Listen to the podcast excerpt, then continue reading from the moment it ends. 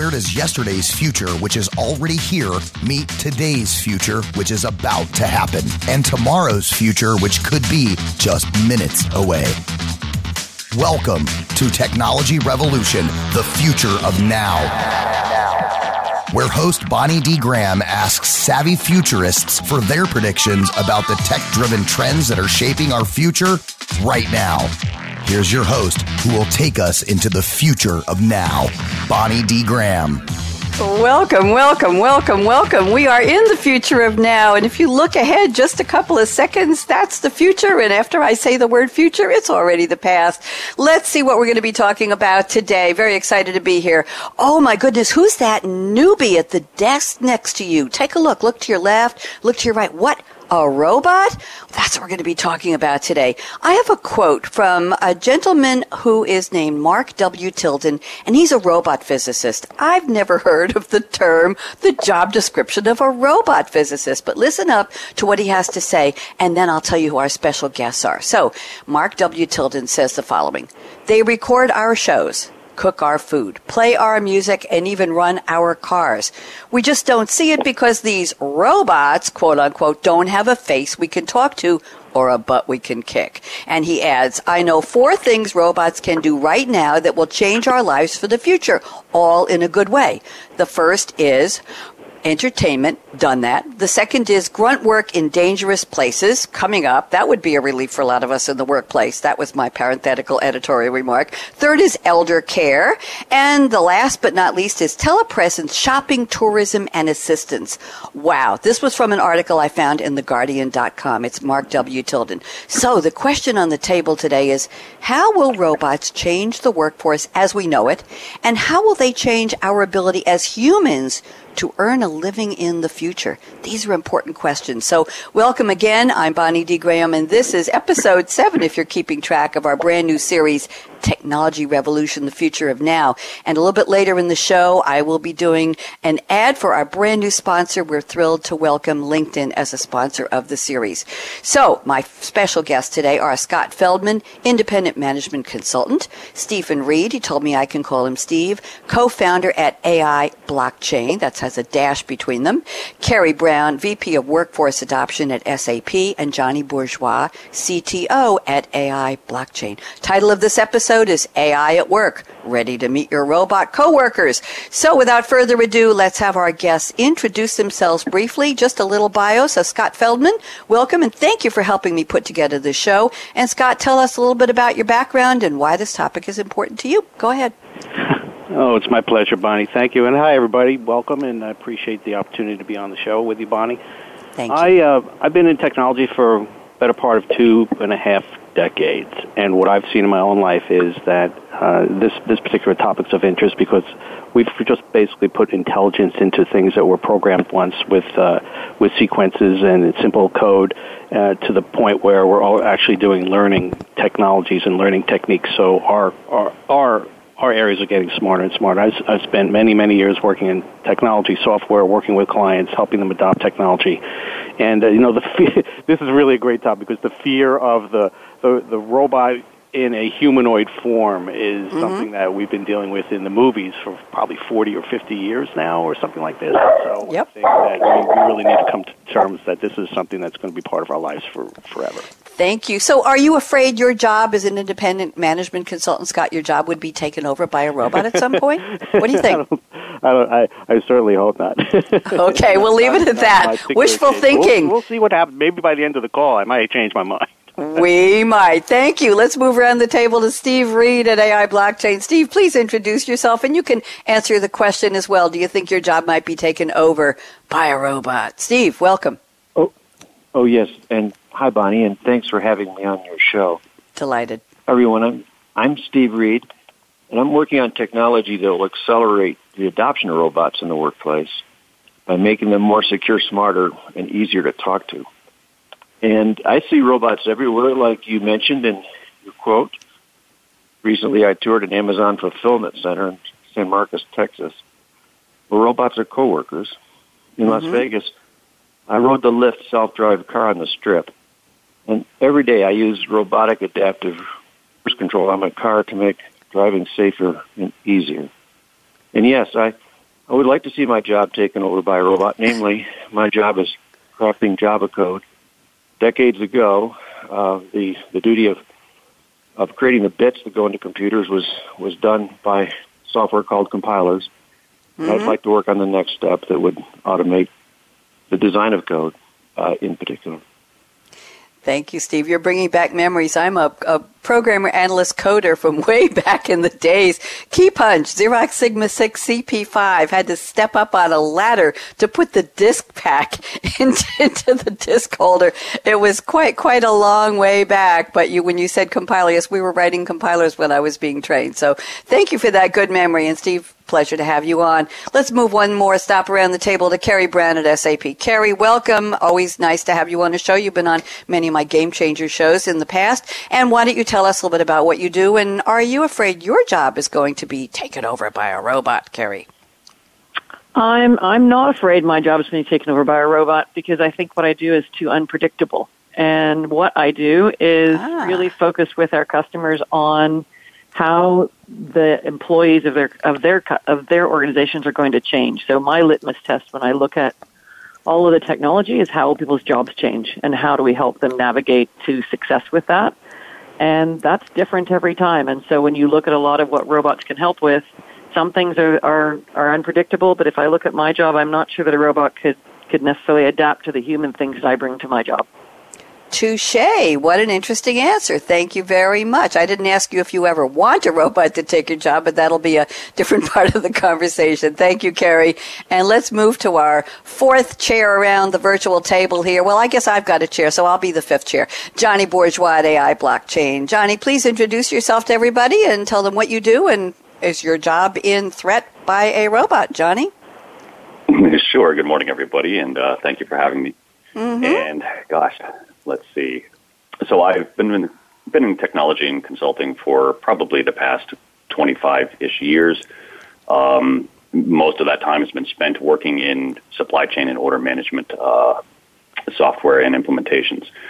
Um, so I've actually witnessed quite a bit of quote unquote robotics in in the workplace, and I, I use the word quote because you know Scott, when he initially talked about this, we all have this vision of you know, a humanoid type figure sitting next to us mm-hmm. and being that person or that object that we can look at where in reality, you know, robots can be not only physical, but also, you know, bits of code that are put together to do some work. So, and am I afraid of a robot taking over my job? Mm-hmm. Um, not really. I, I would, I would hope that a robot can complement my job. Ah, and compliment with an E, C O M P L E M E N T, rather than C O M P L I, although I'm sure a lot of people do compliment you on your job with an I. Thank you very much, Jonny. I had read recently, oh, maybe last year, that uh, everybody from professionals, trained professionals like doctors and lawyers, are seeing robots coming into their part of the professional services domain, and that they're, it's not just a, a factory worker, not just a manufacturing assembly line, that are interested in, in wondering whether robots will take over their jobs. So maybe we can cover some of that later. Now's the part of the show where each of my guests has graciously sent me a future focused quote from a book, a movie, a famous person. I'm going to ask them to each take about a minute and a half and just explain the quote. And I'll read the quote, a little bit about the background. So Scott Feldman, you're up first. And Scott sent us a quote from Nelson Mandela. And Nelson Mandela was a South African anti-apartheid apartheid revolutionary, political leader, philanthropist, and he was the president of South Africa way back in the last millennium from 1994 to 99. And here's the quote. It always seems impossible until it is done. Scott, what's your take on this? Yeah, well, Nelson Mandela is one of the individuals in history that I admire and one of my top top lists because of what he tried to do and, and the suffering that he went through personally, and then coming out of that in a very positive sense, trying to unite and unify uh, the people in his in his country. So he's he's certainly a, a figure that everyone knows and, and admires. I would hope. Uh, what I love about what he said is, um, if if you always look at a particular task and you determine that uh, there's a negativity surrounding that in terms of the ability to accomplish a positive outcome, uh, that's probably not a good way to look at things. Um, and so you can only envision the future, as you talked about. This shows about the future.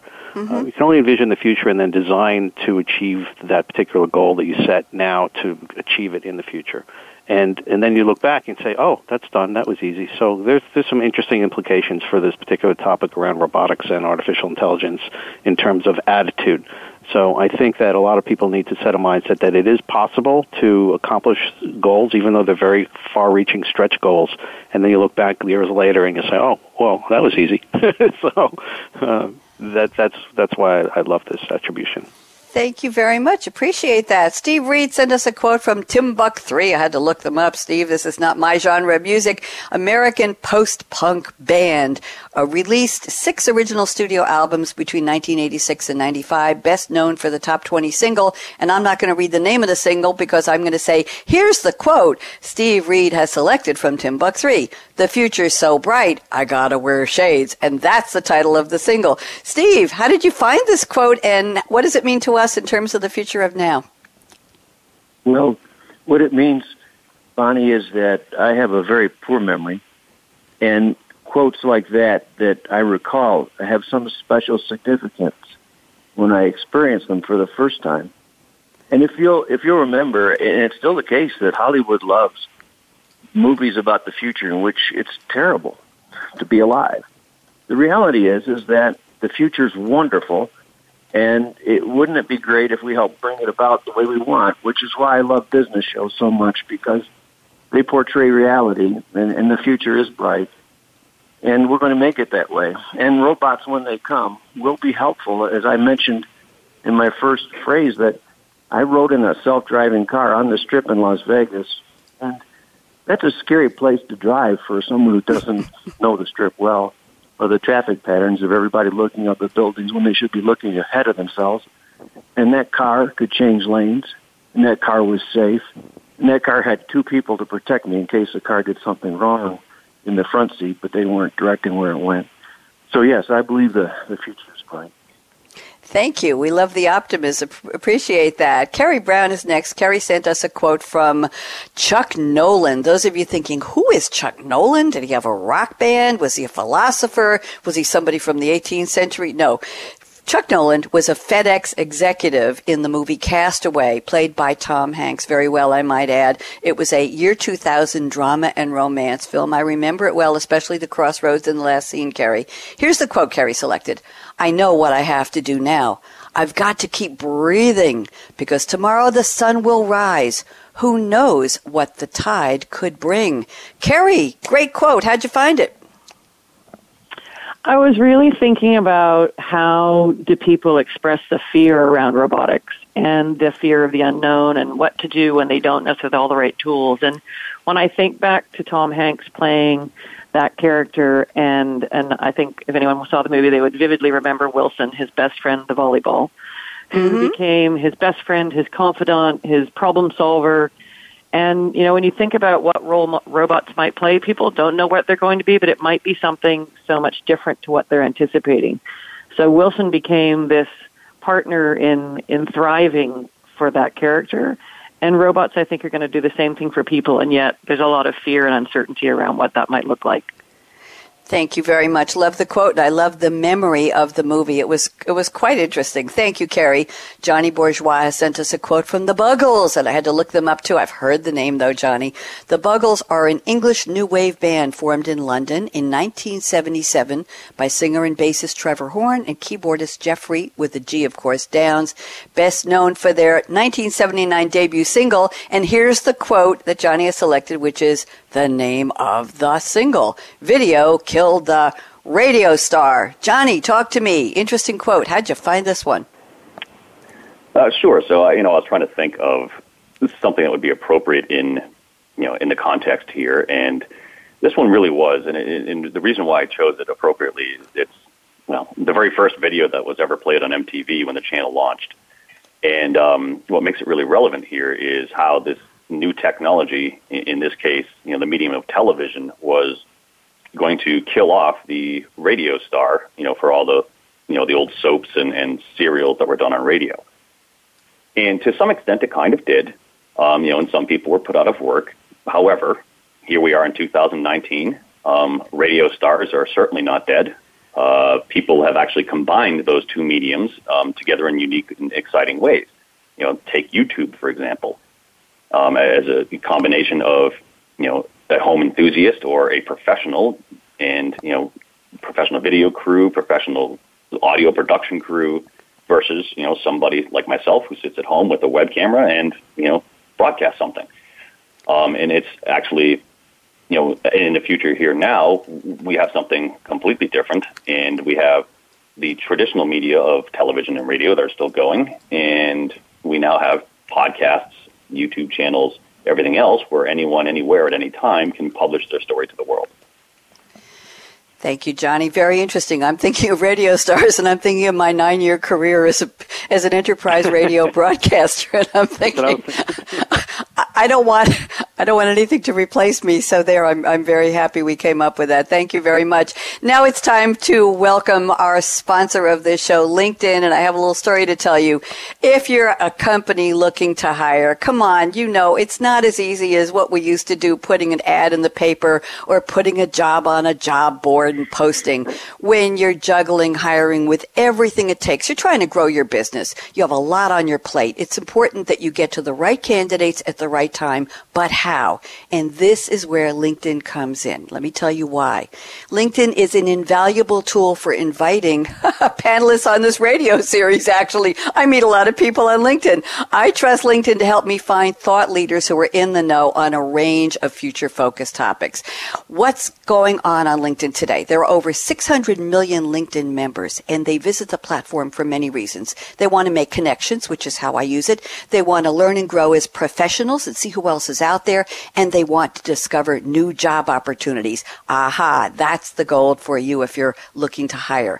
LinkedIn members add 15 new skills to their profiles and apply to 35 job posts every two seconds. Now let's do the math. In the time it took me to read every two seconds, that means LinkedIn members have applied to 70 more job posts. It's just a simple equation. So that's how LinkedIn makes sure your job post gets in front of people with the right hard skills. You know what those are. Those are what you're hiring for and the right soft skills to meet your role requirements. You want people who know how to collaborate, who have the work ethic that matches the culture of your company. And today you need flexibility flexibility and adaptability because every industry is in flux. LinkedIn does the legwork for you. They help to match your job posting to the most qualified candidates so you can focus on hiring the right person who will help you transform your business where you need to go.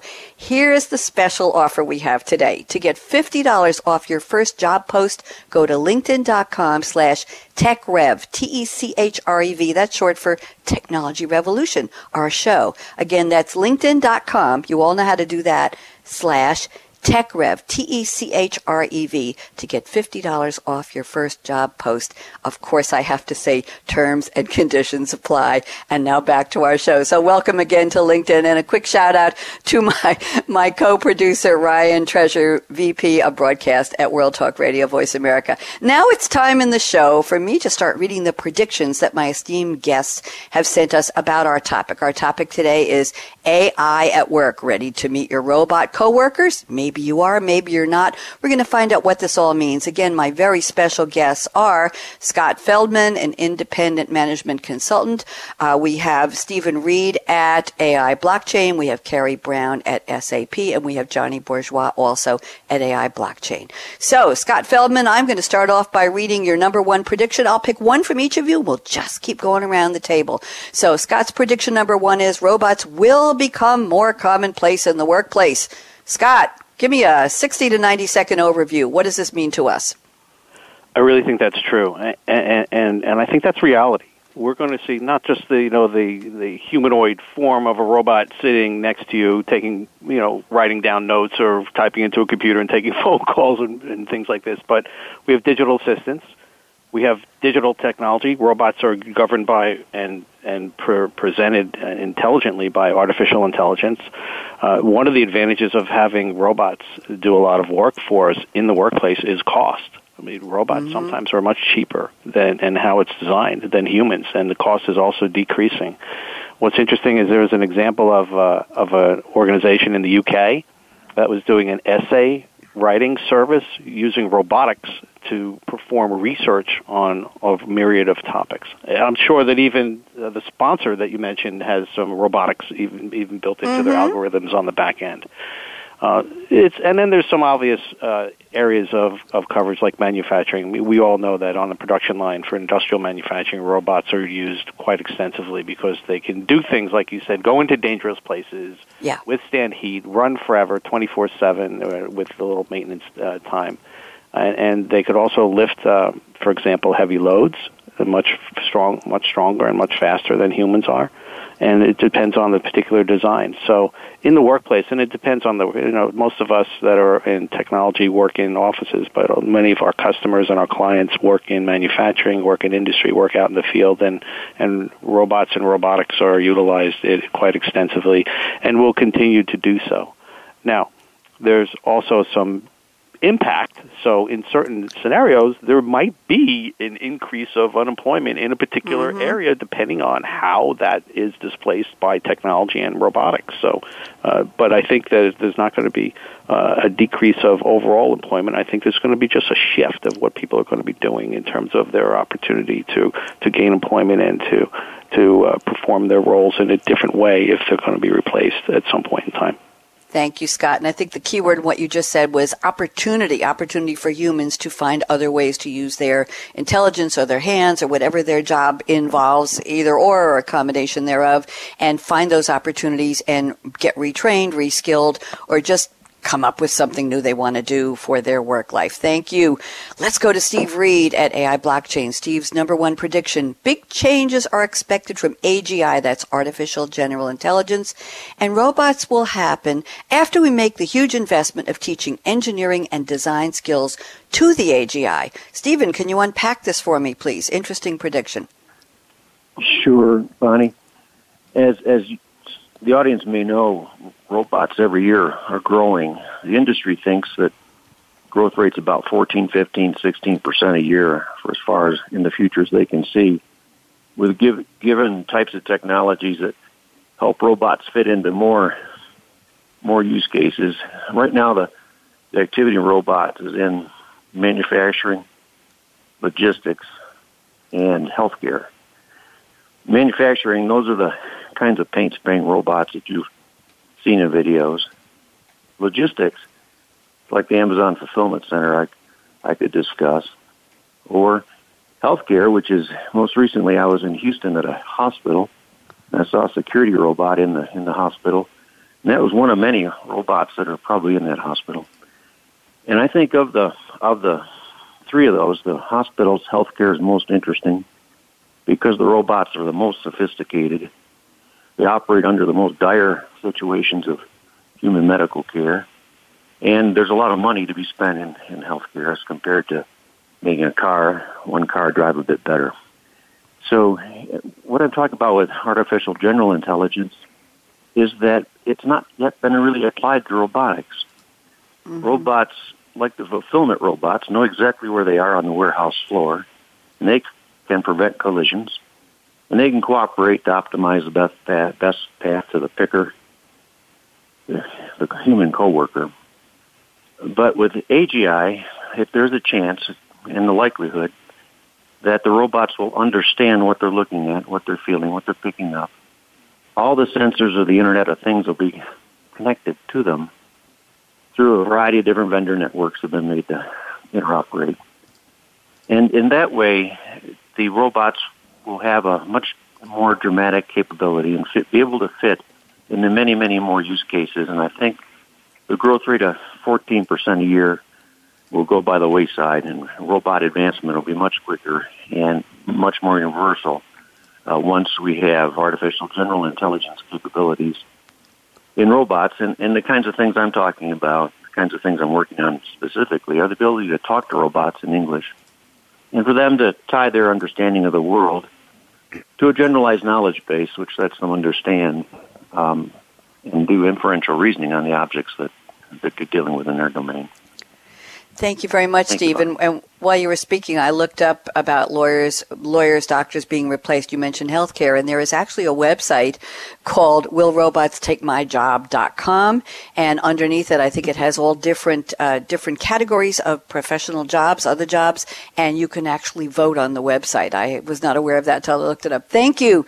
Kerry Brown at SAP. I have your number one prediction here is the perfect storm of changing workforce and innovation. Kerry, tell me more, please. I don't think anybody can escape what's happening right now. So if you look at the demographics changes in the workforce, where by 2020 it's 50% millennials, by 2025 it's 75% millennials, and there's mm-hmm. boomers retiring at multi thousands a day, and, and that will peak at around 2021. So every workforce is changing, and every organization is being faced by a shift in who works for them and who's going to work for them. Coupled with that, AI, robotics, machine learning are all showing up and being able to look at how to augment, complement, change, shift, replace jobs. And so really the, the interesting thing to me is where's the intersection of all of that innovation by industry and by jobs so we can figure out who's impacted when and how exactly to that website you talked about what's different in healthcare versus retail versus banking versus manufacturing. And what's interesting, I think, is as you look at the the widespread touch and reach of that. Um, both, you know, Kai Fu Lee, who who wrote the book AI Superpowers: China, Silicon Valley, and the New World Order. I saw him interviewed recently, and he said he predicted that 40% of jobs in the next 10 to 15 years can go away. McKinsey said the same thing, 45%, and yet to the point of the artificial general intelligence that was just being spoken about, McKinsey also says that while 51% of job activities can be automated, only less than 5% of jobs are entirely replaceable by machines. Mm. And so that's really, I think, the, the interesting thing is not will we be touched? Will we be impacted? Yes, absolutely will. But then how might that impact our individual job, our industry, you know, or the, the geography or the country or the space that we live in? Thank you, Kerry. And that was one of my, in my opening, that was one of my questions is how will we as humans, I'm assuming everybody on this call is human. I don't know. Maybe we have a robot on the panel today. I didn't even think about that. You all sound really good though and very friendly. Uh, how will humans find our place in the workforce? And, and, and an interesting question I'll raise at the end of the show. I'll go around the table if I can remember is will we invest in robots' salaries? Will we, will basically, will we invest in, okay, there's Bob the robot and he's doing this amazing job and he's earning a lot of money and can I take a, a, a share? Can I own stock in Bob and have passive income coming to me? I just thought about this when I was prepping the show. Nobody has to answer that right now, but I thought it'd be fun to ask. So now you know. Jonny, Bourgeois, I'm up to your first prediction. You say you just interacted with AI and you had no idea. This is a prediction. Tell me how this is going to work, Jonny. Sure. So you kind of actually just hinted on it um, when you asked, gee, I wonder if there's anybody on this call who is a robot. um, and that's really what it's going to turn into, right? You know, at the beginning of the call, Stephen and Scott both mentioned, you know, robots in the workplace, and you know, we've mentioned Bob sitting next to us, who is the robot, right? And mm-hmm. you know, mm-hmm. with the artificial general intelligence, the, these robots are going to be learning, and you know we will be sending them. You know, they'll gain improvements in their natural language al- algorithms, uh, their contextual interpretations, and the more they do so, the more quote unquote human they're going to sound. So when I have a conversation, be it a customer service call or you know I'm calling up to inquire about the um, diagnosis that just you know I got for my health care whatever the case may be. You know, conversational nuances, um, you know, mm-hmm. maybe integration of local dialects.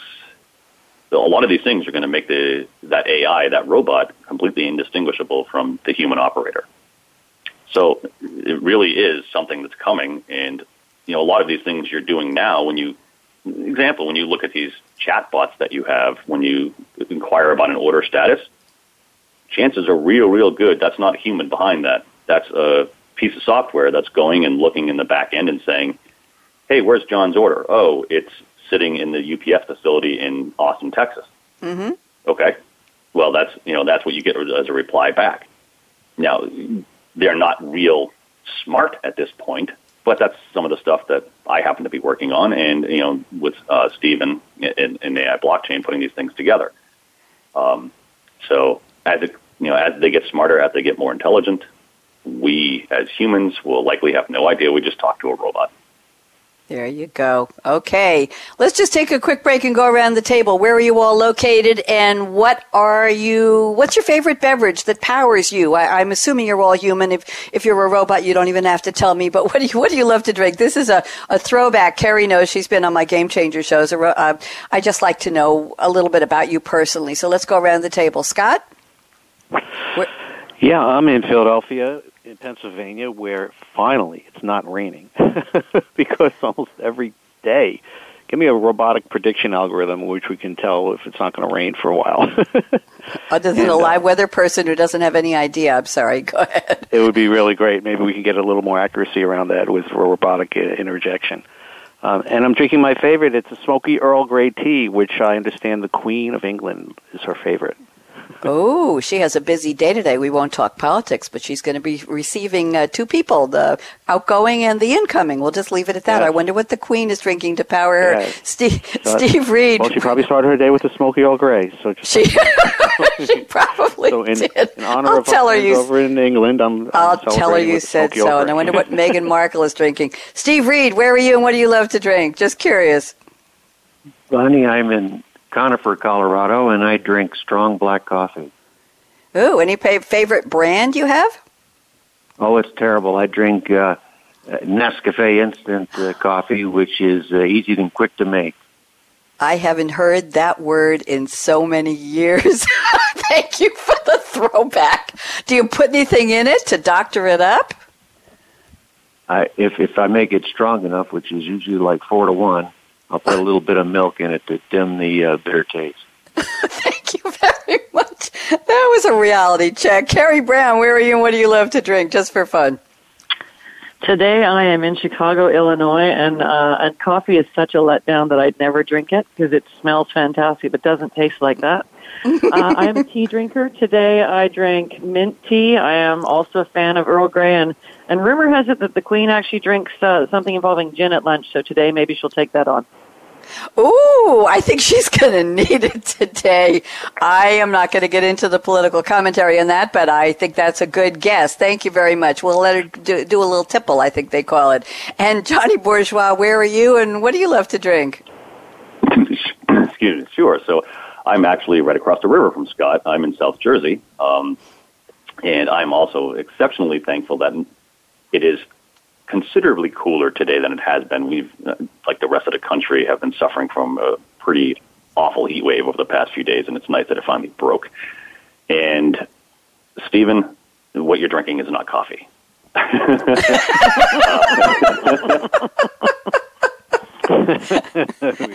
yes, laughing is allowed on the show. That was that was a good one.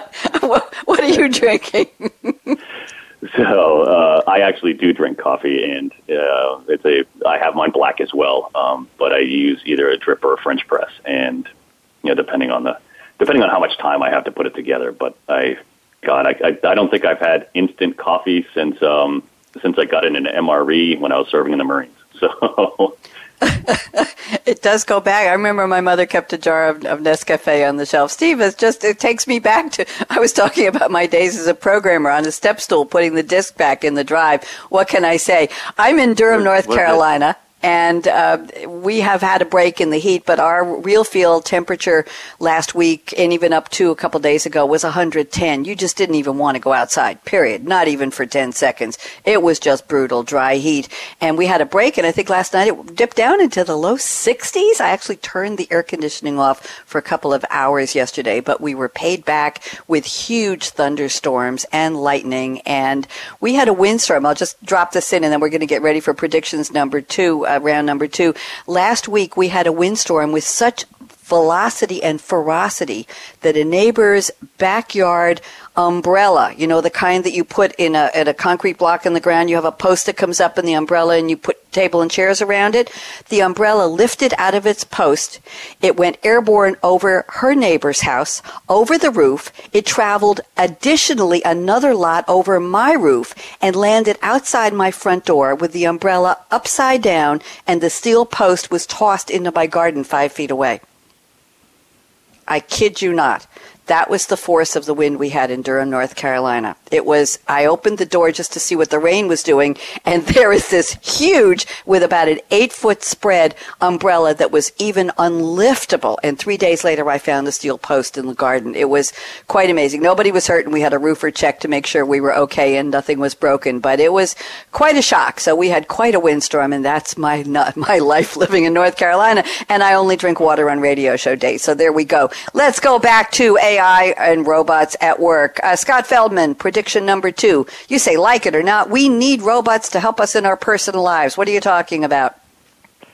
Well, we do. Well, I'll tell you a little personal story. So, uh, not too long ago, I had some surgery, and it was a procedure that was done uh, robotically. And what was interesting is uh, the the doctor offered a number of different options, and one of them was using robots. And I said, "Robots? What's that?" So there was a and this is probably pretty more common than I thought, that uh, the procedure was actually done by the physician, and uh, you know this, he's technically a surgeon, and he did mm-hmm. that process, and he was actually physically standing about ten feet away. I found out later from where I was mm-hmm. uh, performing a surgery using a robot that was. Uh, taking care of whatever the procedure was that had to be done to me that was on me but it was almost like you know if you learn as a physician i guess to play video games you can you can almost become an expert at doing what needs to be done. It's almost like the drone flyers. I mean, you have to go to drone flying school to learn how to fly a drone, so you place it to the exact position that you want it. So the good news is this is a while ago. So the good news is the outcome was great, but robots are really impacting our personal lives, and it's all it's all good if it's done in a positive way and it's used in, in, in a way that can actually help us.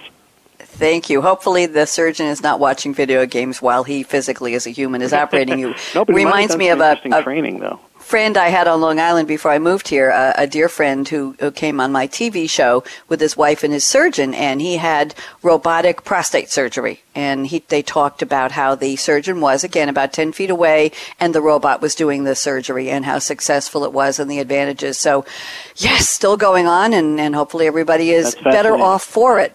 Thank you yeah, very what much. I, what I was yep. and what, what, what I went through was interesting to me. That there was an, a combination of human and mechanical interaction, mm-hmm. which was symbiotic. So, yes. so I like that word symbiosis. So maybe there is like some kind too. of opportunity for us to have some symbiotic relationship with the machines that we're creating to create a better outcome. Human one robot plus one is symbiosis. I like that. Mr. Stephen Reed, Steve Reed, prediction number two, the progress in deep learning for perception and decision making under uncertainty whew, is a launch pad for applying symbolic approaches. You've got to unpack that for me. Steve, what are we talking about? Sure. Let me take you back to this Amazon Fulfillment Center mm-hmm. in San Marcos, Texas. It's a, a four story building about the size of an airplane hangar spread out. It's huge and it, and it, it, it has hundreds of workers in it maybe thousands over several shifts. But but what what's striking about it is the long line of of trucks coming into it and the long line of trucks coming out of it. Uh, coming in are bulk merchandise packages and outbounder orders ready to go to distribution centers. Inside, you've got robots, robot coworkers who manipulate the inventory on shelving that can be maneuvered around on a on a perfectly flat, perfectly smooth floor by these robot mobile uh, shelf movers. The people are involved every step that the package has to be touched or the mm-hmm. merchandise has to be touched because the robots are not they, we were told that they're not yet good enough to handle the packages at an acceptable damage rate. Now, mm. given the margins that Amazon operates under, which are a fraction of a percent of profit on a, on a retail sale, it's, it's they're terribly tight margins the damage rates are probably infinitesimal. I'm, I'm guessing if, if one package in a couple hundred gets damaged by a robot, well, that's unacceptable. So they have to be perfect before they can they can take the last remaining human jobs in the fulfillment center handling packages. And that's what I'm talking about here about symbolic approaches. The, the ability to handle a package mm-hmm. with with yep. artificial fingers, artificial hand, or suction machine, or any kind of or any kind of actuator they can get on the package is reco- is going to require some knowledge about the package. It's going to require all the different kinds of things that could be handled by the robot. If there's going to have to be a knowledge base, and that's where the artificial general intelligence t- techniques of deductive reasoning come into play once you have a knowledge base, then the robot can know the particular properties and attributes of the of the merchandise and know how to pick it up. That's what I'm trying to say in this prediction is that when that step occurs, it's a it's a big step up in capability, and since it's software, it's easily replicated. So once we make that big step, it's not a big investment for it, for it to be adopted by all sorts of robotic and software vendors around the world and and it's it's not sure when that step is going to occur, but I believe it will it will occur soon, because the this the so-called uh, deep learning for perception, that's the ability to recognize that an image is my face or an image is a particular object. That that that's pretty well understood. In the last few years, that tech that technology is now off the shelf, pluggable. We use it, uh, can use it from Amazon Cloud, for example, in our own work. Mm-hmm. And so I, that's what I mean by, by that prediction is that we will, we will see a dramatic increase in the ability of robots and they'll be able to do jobs that they can't do now, and particularly in fulfillment centers. Amazon will be a leader when, when we start to use knowledge-based approaches with robotics. Thank you, Steve. Very interesting. Kerry, I moved some of your predictions around because your number three was where I want to go next, and it's from Patrick Schwerdtfeger. I looked him up. He has started and built small business ventures. He's a motivational keynote speaker. And here's what he said. I believe you're quoting him. Four new trends in AI impacting 8% of the workforce, or about 12 million workers. Facial recognition, natural language processing, auto checkout, and autonomous driving. Kerry, you want to give us a little overview on these four job changers? I do, and and I think they're just you know they're things that we can all relate to, and we've mentioned on this call a number of times. But if you know if you think about Walmart and looking at putting in uh, automatic checkout, that affects 3.4 million cashiers in the United States. Autonomous driving, while it's you know 3.5 million commercial drivers, 3% of jobs in every country of the world are affected by that. So when you start to think of how will this affect me and how might that affect the way I live, you know, the facial recognition that was just being spoken about a moment ago, there are plans underway for thinking about as you go through security at airports or train stations or stadiums for football so that you can make sure things are safe and also process more quickly. So it's really it's something we're living with and, and playing with all the time and seeing more and more. When we were talking about bots, there's an interesting uh, stat from Gartner that they say by 2020, which is you know next year, the average person will have more conversations with bots than their spouse. So hmm. we can insert, you know, a divorce joke there somewhere. But when you think about the interplay we have with machines and AI, the other piece of that is, you know, how to the to some of the previous speakers, how do they become that symbiosis or that complement? And the the research I, that you mentioned earlier, Bonnie, that I saw where you looked at that combination mm-hmm. was around radiology and the fact yep. that the best results are a combination of a robot reading it and then a specialist looking at it as well. And that combination had a better outcome than either just people or just robots. So really, how do we play together so that as all of this technology comes in, we be, we get safer, we get faster, we get easier in terms of the way we live our lives, um, and perhaps cheaper and better as well. I, I, like the way you built that out, Kerry, and, and, basically saying it's going to be good if we do it the right way. The combination, and somebody mentioned before, complementing a job versus, hey, you're doing a good job complimenting. Thank you for that. I really appreciate the, the references to uh, the gentleman we quoted here. And let's get one more prediction. I think we have time for one more around the table if we go fast, but Jonny Bourgeois has his second prediction here is transportation industry saves billions as AI improves routing. John Jonny, talk to me. Very interesting. Sure. I think we've actually touched on a lot of the you know scenarios that have led to this prediction, which are you know we have autonomous vehicles, we have mm-hmm. um, robotics, you know, moving goods around, moving goods and services, and this is really and a lot of this we're seeing now. We see it. Um, for example, IBM has a product they call the Order Optimizer that utilizes a you know a very large big data set to evaluate sourcing options for things and, and it makes choices based upon you know past behaviors and the outcomes of those behaviors. So we're going to see huge savings in cost for routing for of, of goods for you know um, the transportation industry for supply chain in general. Um, you know, excuse me, they'll be taking things like uh, real time weather updates, real time traffic updates, real time um, fuel costs even into account to say, okay, let's get, you know, instead of just going straight down I 70 to get to where we need to be, we might pull off of I 70 and take a, a different, um, different highway or even some back roads, which you normally wouldn't want to take. However, in this case, it's going to be more cost effective because there's a traffic situation up ahead on I-70. There's a uh, weather situation a little bit south of us, and the fuel on this route actually happens to be a little bit cheaper than it would have been had we gone straight. So, you know, in this case, the the fastest and most cost-effective route to get goods from point A to point B really is not a straight line. Thank you very much. Very interesting, taking so many factors into account. Let's do a quick round of your third prediction from each of you. And let's see if we keep it to 60 seconds because I do have a lightning round at the end I want to do. So, Scott Feldman, prediction number three robots will impact areas we never thought possible. And you're talking about baseball leagues. So, give me a 60 second overview. How will robots be part of baseball? Well, this is quite fascinating to me. There's an article that came out a couple of weeks ago this month in the Washington Post about one of the minor league teams that is allowing a robot to actually call the balls and strikes instead of an umpire doing that. So there's a mm. photograph which is great because it shows you a picture of the umpire and the catcher, and the catcher's ready to receive a ball. And the first ball that was actually thrown in this game was a strike, and it was an ambiguous strike, and it was called a strike. But the umpire has an earpiece in his ear, so he's being told by a robot whether it's a ball or a strike, and he just repeats what is Get told. Out. Wow. And this is true. So what's interesting is now umpires have unions, so maybe there's some job protection built into some other legal mechanisms that we build into contracts, and that's a good oh, thing possibly.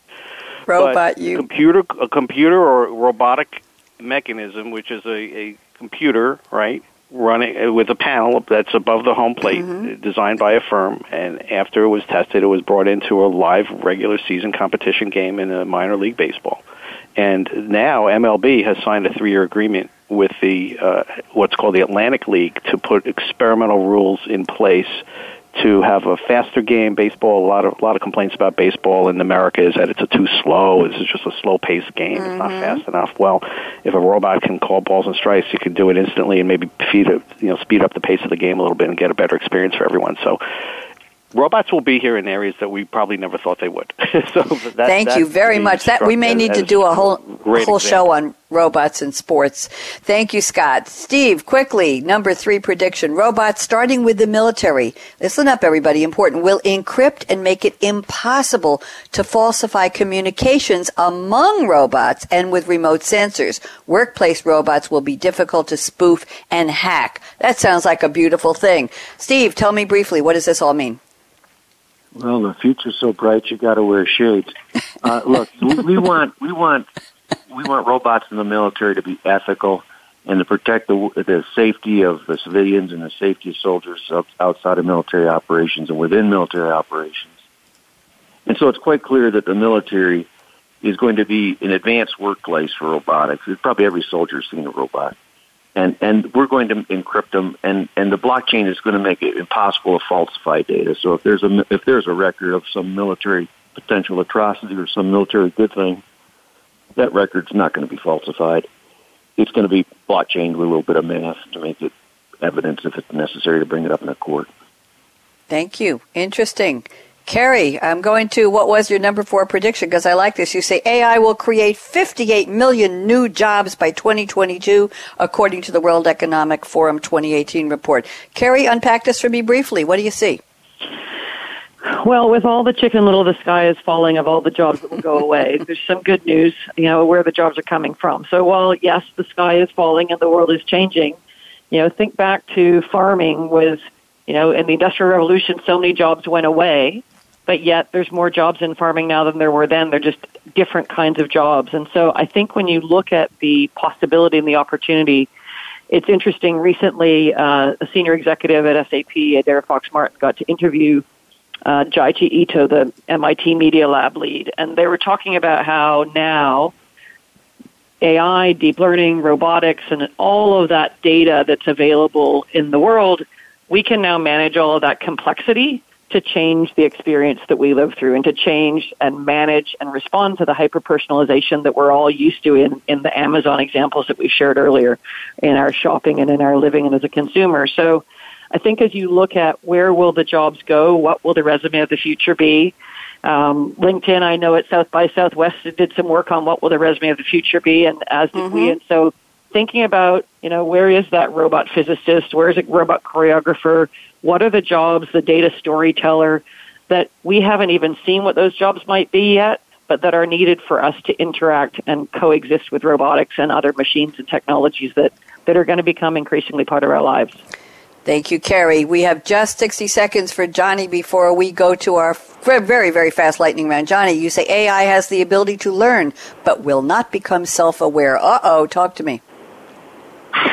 Sure. So I think this is the the ultimate fear, right? I mean, you look at popular movies, popular science fiction, popular books, and there's always the you know the evil overlords, right? I mean, take Terminator as an example. AI became self-aware and then blew up all of humanity. Um, you know, and it's just it, it's just not going to happen, right? I mean, we have a lot of examples of AI that exist now. I mean, we all remember seeing Watson on Jeopardy beat Ken Jennings and the rest of the best Jeopardy players. Mm-hmm. Um, Facebook and Carnegie Mellon just did a a joint venture where they put an AI poker playing bot out there, and it beat some of the world's top professional poker players. Um, mm-hmm. Um, even learning how to bluff and you know bluff more consistently and better than the professional players did. So, you know, those are all great, and, and they all learned how to do these, and these AIs are learning from you know their experiences. But that same AI is not going to be able to teach itself how to play the piano or how to write, you know, or how to create a masterful piece of art. It's just not within the skill set. So that's all that meant. Thank you, Jonny. Appreciate that. What great predictions. We got three from each of you. I'm very impressed. We move so quickly. I have two lightning round questions. Each question will have a yes or no from my guest. That's all. And maybe we'll do a second show in a couple of months on, on these questions. Will we see robot CEOs by 2025? Scott Feldman, yes or no? No. Steve Reed, yes or no? No. Kerry Brown, yes or no? That'd be a no again. Okay, Jonny Bourgeois, yes or no? I guess we're making it unanimous. No. Okay, all right. I'm not going to weigh in on that. And second question, which I alluded to earlier, if we have high earning robots, they're I don't know who would whether it's a Bitcoin, that's another conversation, another show. If they're earning a lot of money eh, replacing the human part, let's say of medicine, of of law, of of I don't know, of uh, creative people, okay, will we able be able to buy shares in the robot's income so that we can enjoy that as passive income if they have quote unquote taken our jobs? I know it's a big question but let's have a simple yes or no. Scott Feldman. so, sorry, I, I think the robots might be able to launch their own exchange. So the the answer is maybe yes. okay, all right. I just came up with that during the show. Steve Reed, what do you think? Yes or no? If the software is protected or the patent is protected, then yes. Oh, okay. Kerry Brown, what do you think? I guess I'm thinking the robots are part of whoever it is that they're representing, so you'd still buy shares in whoever it is that they are helping make ah, successful. Good point. Jonny Bourgeois, you get the last word on this before I close. Yeah, I'm going to go with a yes on this one. Okay, I came up with an interesting question. See, you all sparked my, my brain to think creatively outside the box. Reminder to our listeners, we're welcoming LinkedIn as a sponsor of this series and to get $50 off your first job post if you're looking to hire on LinkedIn, go to linkedin.com slash techrev. That's T-E-C-H-R-E-V. That's linkedin.com slash techrev. Rev, $50 off your first job post and just take a look. And the offer has no limit on it. There is no time limit on this. So even if you're listening to the show on demand, which will be up in a few, in a, a couple of hours here, we welcome you to take advantage of that offer. I want to say thank you to Scott Feldman. Thank you, Scott, for suggesting the topic, for putting it together with me. Steve Reed, pleasure to meet you. Kerry Brown, always delightful to have you on. Jonny Bourgeois, glad to have you on. Love the deep voice. You should do radio. Shout out to my co-producer, partner in crime, Ryan Treasure, VP of Broadcast at World Talk Radio, Voice America, and Aaron Keller, our engineer extra extraordinaire. Thank you very much. We're out of time. I'm Bonnie D. Graham. Everybody just have a great day. And remember, technology revolution, the future of now, as soon as you say the word now, it already happened. So let's see what we can all do collectively to make it a bright future. Have a great day. Bye bye. Thank you for joining us for Technology Revolution, the future of now. Mark your calendar to join host Bonnie D. Graham every Wednesday at 8 a.m. Pacific Time, 11 a.m. Eastern on the Voice America Business Channel to hear how technology is impacting your future now.